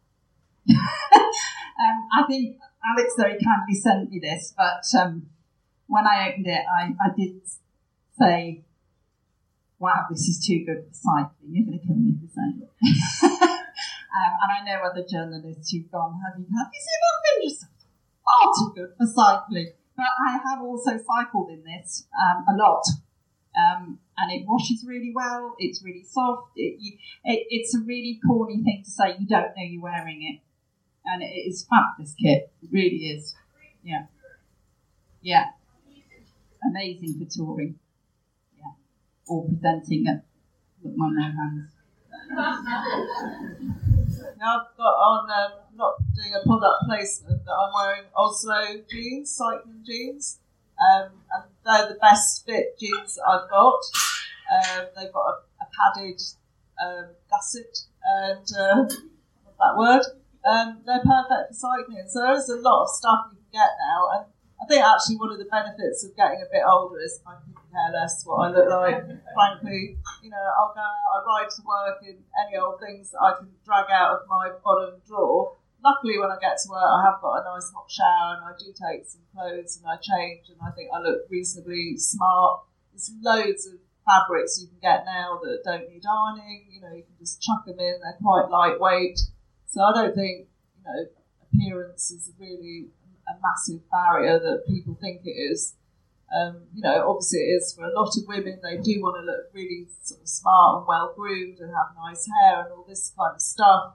Um, you know, I've got a daughter who's 21 and, you know, she's very sort of image conscious. Uh, she does ride a bike now as a, as a university student. Um, she didn't through her sort of teenage years, you know, all that peer pressure of, you know, not looking too red in the face, etc., etc., not wanting to be different. Now she loves it. You know, she revels in the fact that she can get to uni in half an hour without having to pay for the bus. Um, none of her friends do, but you know, to her now it doesn't really matter. So I think you sort of go through phases. When I worked in London, um, as I said before, I wasn't in the cycling industry or anything. You know, it was just a way to get to work, and I'd have a I'd have a bath every morning. I'd put on all my makeup. I'd wear white jeans. You know, I wouldn't leave my front door without looking what I thought was immaculate. Cycle the half an hour to Knightsbridge, and um, you know, I was probably sweating and all dishevelled by then, but, you know, I, I, still didn't let it sort of put me off. You know, I think it was the, the benefits that were always outweighing any sort of disadvantages for me. And I think that's what we need to do now is sort of move the debate on from all the barriers, etc., and just keep focusing on the positives. You know, what are the benefits? Because there's so many, they're so enormous. You know that we've got to make it more well known. You know that you can just cycle, and it's a normal everyday thing to do. As we all know that have been to Europe, you know, on holidays. I went to Holland last year couples everywhere, older couples predominantly, quite often in matchy matchy outfits, which was quite entertaining. But there they are, you know, off on a Sunday jaunt, you know, just in normal clothes. You know, the women totally inspirational in their really smart white jeans and gold jewellery, you know, not a hair out of place. And to them, it's just nothing extraordinary whatsoever. It's just a normal everyday activity. Hi. Yes. Um, I, I'm interested to know how has the membership changed in terms of male female in cycling UK in the last ten years. Um, I, I don't know if we've got any um, specific stats over the last 10 years, but it, it, it is still um, quite a small minority of female, but it is gradually creeping up. So I think it's now something like 27%. Uh, the reason I asked the question, I know Yeah. we talk about you know being invisible and all that. We don't see enough of that publicising. Actually, X number of women are now on their bikes, and this is the, the demographic of it. Because I think if you know if you look at the forty to sixty, if people were getting that message out uh, and understanding actually more and more coming into it, they might think, oh, there's, something going on here. It's a bit like joining a gym. There's something going on here. I don't think that message comes out very well in the media or in any blogs or anything like that that I've seen. I'm a member of Cycling UK. Right. You don't see it reflected in our Yeah. sort of publications and things. I think I think it might help. Hmm. Well, we, we are trying. Yeah. No, no, That's a big it's not a criticism. you It's. Just yeah, see how it changed. yeah. Yeah. Thank you. I, I think you've raised a really good point there because the thing that got me on a bike, um, as I said, I returned to cycling when I was 40. Um, I, it's a bit of a strange story. I was on an aeroplane. I'd had three very small children at the time, and we were going skiing. I was on an aeroplane. I was frazzled beyond belief. Why I thought I'd go skiing with three small children, I don't really know, but anyway. And it was an EasyJet flight, and no, no, no, good old EasyJet. There was a magazine opened in the, in the sleeve in front of me, and it was open on a page for the London Triathlon. And there were three pictures on the, on the ad. One was a man running, one was a man swimming, and the third one was a woman cycling. And I noticed the woman on the ad, and I thought, well, I can run and I can swim and I can ride a bike. I'm going to enter that. And I don't know if that woman hadn't been there, I don't know that I would have thought about it. It wouldn't have connected with me. So I think you're absolutely right. It, it's seeing women and seeing them repeatedly doing this and normalising it that is so important.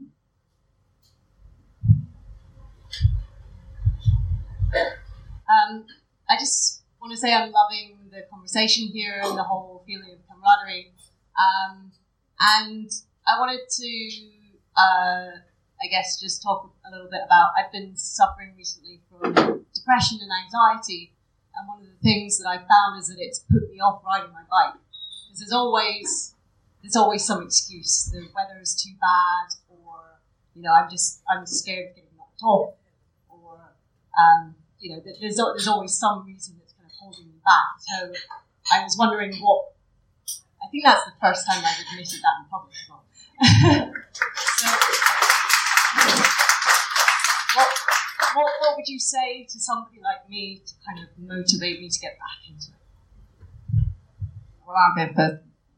When I don't feel like going for a ride, I fool myself into thinking I'll just go for a slow one. I'll just go for a little poodle, and it is never a poodle. But the, that's what I tell myself I'm going to do, and then I get when my head gets into it, you get the endorphins, you start to feel good, it all delivers, and then you're back into it. And and do ride because where's Sarah? You need to talk to this lady over here, who is, um, I've spoken with Sarah before about mental health and cycling. Um, it's so important because physically you will release those feel good endorphins and you'll feel you know you'll feel better for it, don't? Just tell yourself you're going for a poo and you're going for five minutes. You'll be out for two hours. Um, if I may sort of interject briefly, um, I did an evening here back in November on cycling mental health. Um, fingers crossed we can organise another one sort of in the next kind of couple of months. Um, but as part of um, a blog that's kind of come out of uh, the evening here called bikesandbrains.com, I'm sort of trying to share uh, just experiences of, of cycling and mental health of all aspects, but quite often depression and anxiety kind of come up. Um, and I, I'm sort of something very close to myself because uh, I got into cycling 15 years ago whilst recovering from depression. Um, and, and, thank you for being very honest, by the way, because I know how difficult it can be. Um, but I think that it's quite often it's quite difficult to actually be self compassionate and kind of actually give yourself time to go, actually, maybe I don't need to go out. If I can't sort of push myself out of the door, that sometimes that's okay because I need to kind of step back a little bit, gather myself, and think, all right, I'll go, you know, a week, two weeks, three weeks, a month down the line when I feel a bit more kind of like coping about it. And it's very easy to kind of get yourself into that point where you're kind of pressurizing yourself and kind of guilting yourself for not going out. Um, but you know, it's sort of sometimes it is if you can push yourself a little bit and think it's okay, maybe I'll just go for a short ride. The fact that I'm just getting my bike out and poodling along for a kind of few miles, it might make, make me feel better than if I just didn't do anything at all. And it's sort of sometimes it's just a lot of big kind of um, learning curve of self awareness uh, to find out what works for you. Um, but don't be be afraid to kind of just test those out and just see what happens. But you know, I mean, if anything, I say just try and be kind to yourself while you're doing it as well. I, would definitely say the same. Don't, I mean, we have had rubbish weather, so don't be hard on yourself for not going out. And it's really appalling winter that we've had. Um, so yes, be kind to yourself. I also suffer from depression. I take antidepressants and have done for years and years and years, and I yet I cycle. So it's not a cure necessarily, but it does help. Um, and I have I have a couple of strategies. One is I have a head clearing ride, which particularly if I'm you know stressed and anxious, I have a loop that I go to. I go on my own. It's it's a an hour each way, and it's pretty flat. And that's just I go on my fixie and I just try and ride, and that's just my head clearing ride. Holly, who's sitting here in the front row, she's a coach, and she was talking at one of our social events about motivation and I said, yeah, but you know, sometimes I just want to stay in bed. I mean, I often, I have to say, just want to stay in bed. Go, oh, duvet. Um, and you know what gets me out of bed? Is I do a lot of ride leading. And quite frankly, if I didn't do all the ride leading I do, I would not be doing the cycling that I do. because I think just sometimes, you know, life can get very overwhelming. And knowing that other people are relying on you you know, you can't just say, oh, I'm not turning up today because I don't feel like it.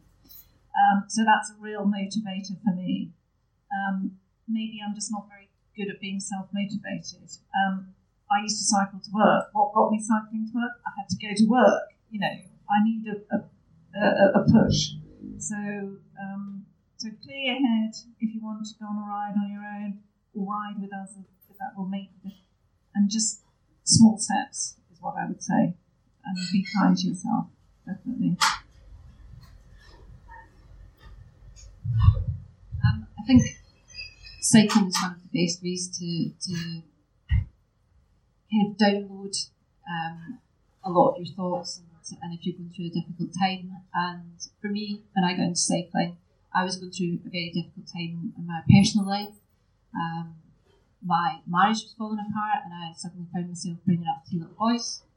And so cycling just became my thing that I had to do. I had that. Sometimes I went out with the group, sometimes I went off on my own, and I would cycle up into the hills, and I would get to the top, and sometimes find myself just bursting into tears because I pushed myself and I pushed myself. But also, all the way up that hill, I had downloaded everything that was going on in my head. You know, we talked talked about confidence. Do you, does your confidence keep growing as you cycle? I don't find that. I find that it goes up and down. Um, And I think that for me, it was it was a way of just getting it all out, and it was a safe way to do it. And sometimes I didn't want to get my bike and, and leave, but I just knew I needed to get to the top of that hill and be on my own and just kind of let it all out. And um, I remember when it came to thinking about what was when I started the out, out of a very dark period, and I kind of came out of a very dark period of my life. And I remember when I was thinking, what would I call this brand? What what would the name be?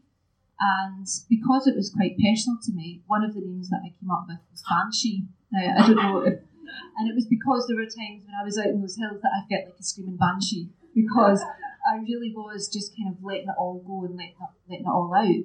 Um, I'm glad I didn't call it Banshee because that was at that particular point and it was relevant only to me. But I think that cycling for mental health is something that I feel quite passionate about, and I think it's something that um, we need to do more of to encourage more people to understand the benefits of cycling and how you can use that as an opportunity to to help yourself. It's not always the cure, it's not always the answer, but it can be a part of, of that journey of support to yourself and, and just trying to get yourself out of what could be a very difficult place and time in your life. And for me, mental health is, you know, cycling and mental health kind of are two things that go hand in hand, I think. Keep going, go for it, and, and just kind of try and make that little step. And, and it's always once you've done it that you feel so much better. Always, always, always. And if you can remind yourself of that feeling, that you get once you've done it and you're sitting with your cup of coffee and your cake, make that your motivator. Yeah, just add, um, you know, I think motivation is something pretty much all of us struggle with. You know, something about cycling that sometimes feels like even if you love it, it's your passion and you know you'll enjoy it, there's still that mind talk going on. You know, it's too wet, it's too cold, I can't be bothered to get the bike out, I've got to put all these layers on, I've got to find lights. You know, there are numerous sort of little barriers. Um, you know, I ride every single day, but as Alex was saying, and um, Belinda, you know, it's because I've got a destination to go to. It's easier than driving where I live. You know, the roads are a nightmare. So it always turns out, you know, that I I will cycle to work. But I think without that motivation, I probably wouldn't. You know, there's many times where I think probably I would have just jumped in the car. You know, if it was easier. I think we're just programmed as a species to sort of go for what we perceive to be easier, even if it isn't. So a lot of my colleagues don't actually cycle to work, even though they probably could, um, because you know we've got all these barriers. Um, know, and even going out on a on a mountain bike ride, you know, sometimes you're like, oh, I'm not sure. And I just think, why am I doing this? You know, because I know once I'm out the door, I'll have the most fantastic time, and I'll come back buzzing, and I'm just like, why did I ever think I didn't want to do this? So you know, it is it is a barrier um, in itself. Um, but there are two things. Maybe you know, join a group. So if you've got a group to turn up to go along with, you know, other people will help to sort of motivate you, and you'll feel a lot more um, confident, perhaps riding in a group. And then you can also get training. I don't know if you've ever had cycle training. I'm a cycle instructor. A lot of people don't think they need training. They might have been riding for years. Um, but just a little bit of cycle training can really help you feel more confident on the roads, especially around London. A lot of boroughs provide free cycle training for adults. I think if you go on TFL website, there's a whole section on cycle training, and you can learn sort of techniques of how to interact with the traffic and how to ride more confidently. And that will certainly help reduce that anxiety about feeling like you're going to get knocked off. So there's two two things Can I just say, what a wonderful audience! Just brilliant conversation. I knew we were going to have a great debate, um, and, and I wasn't wrong. Thank you so much for, for your input because it's, it's just been brilliant and really insightful for us as well. So thank you to everyone up here. Thank you to you as well. Thank you.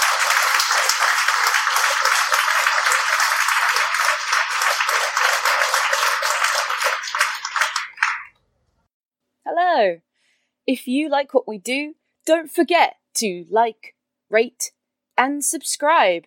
If you have a friend that likes cycling and podcasts, I have a secret mission for you. Tell them about our podcast. Until next time, bye.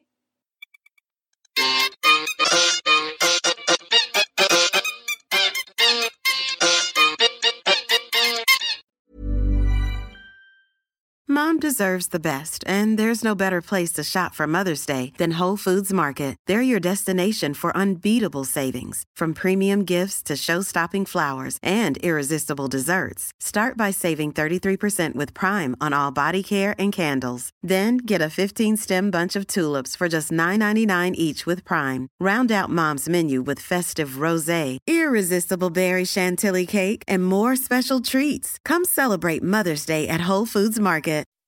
When you make decisions for your company, you look for the no brainers. If you have a lot of mailing to do, stamps.com is the ultimate no brainer. Use the stamps.com mobile app to mail everything you need to keep your business running with up to 89% off USPS and UPS. Make the same no brainer decision as over 1 million other businesses with stamps.com. Use code PROGRAM for a special offer. That's stamps.com code PROGRAM.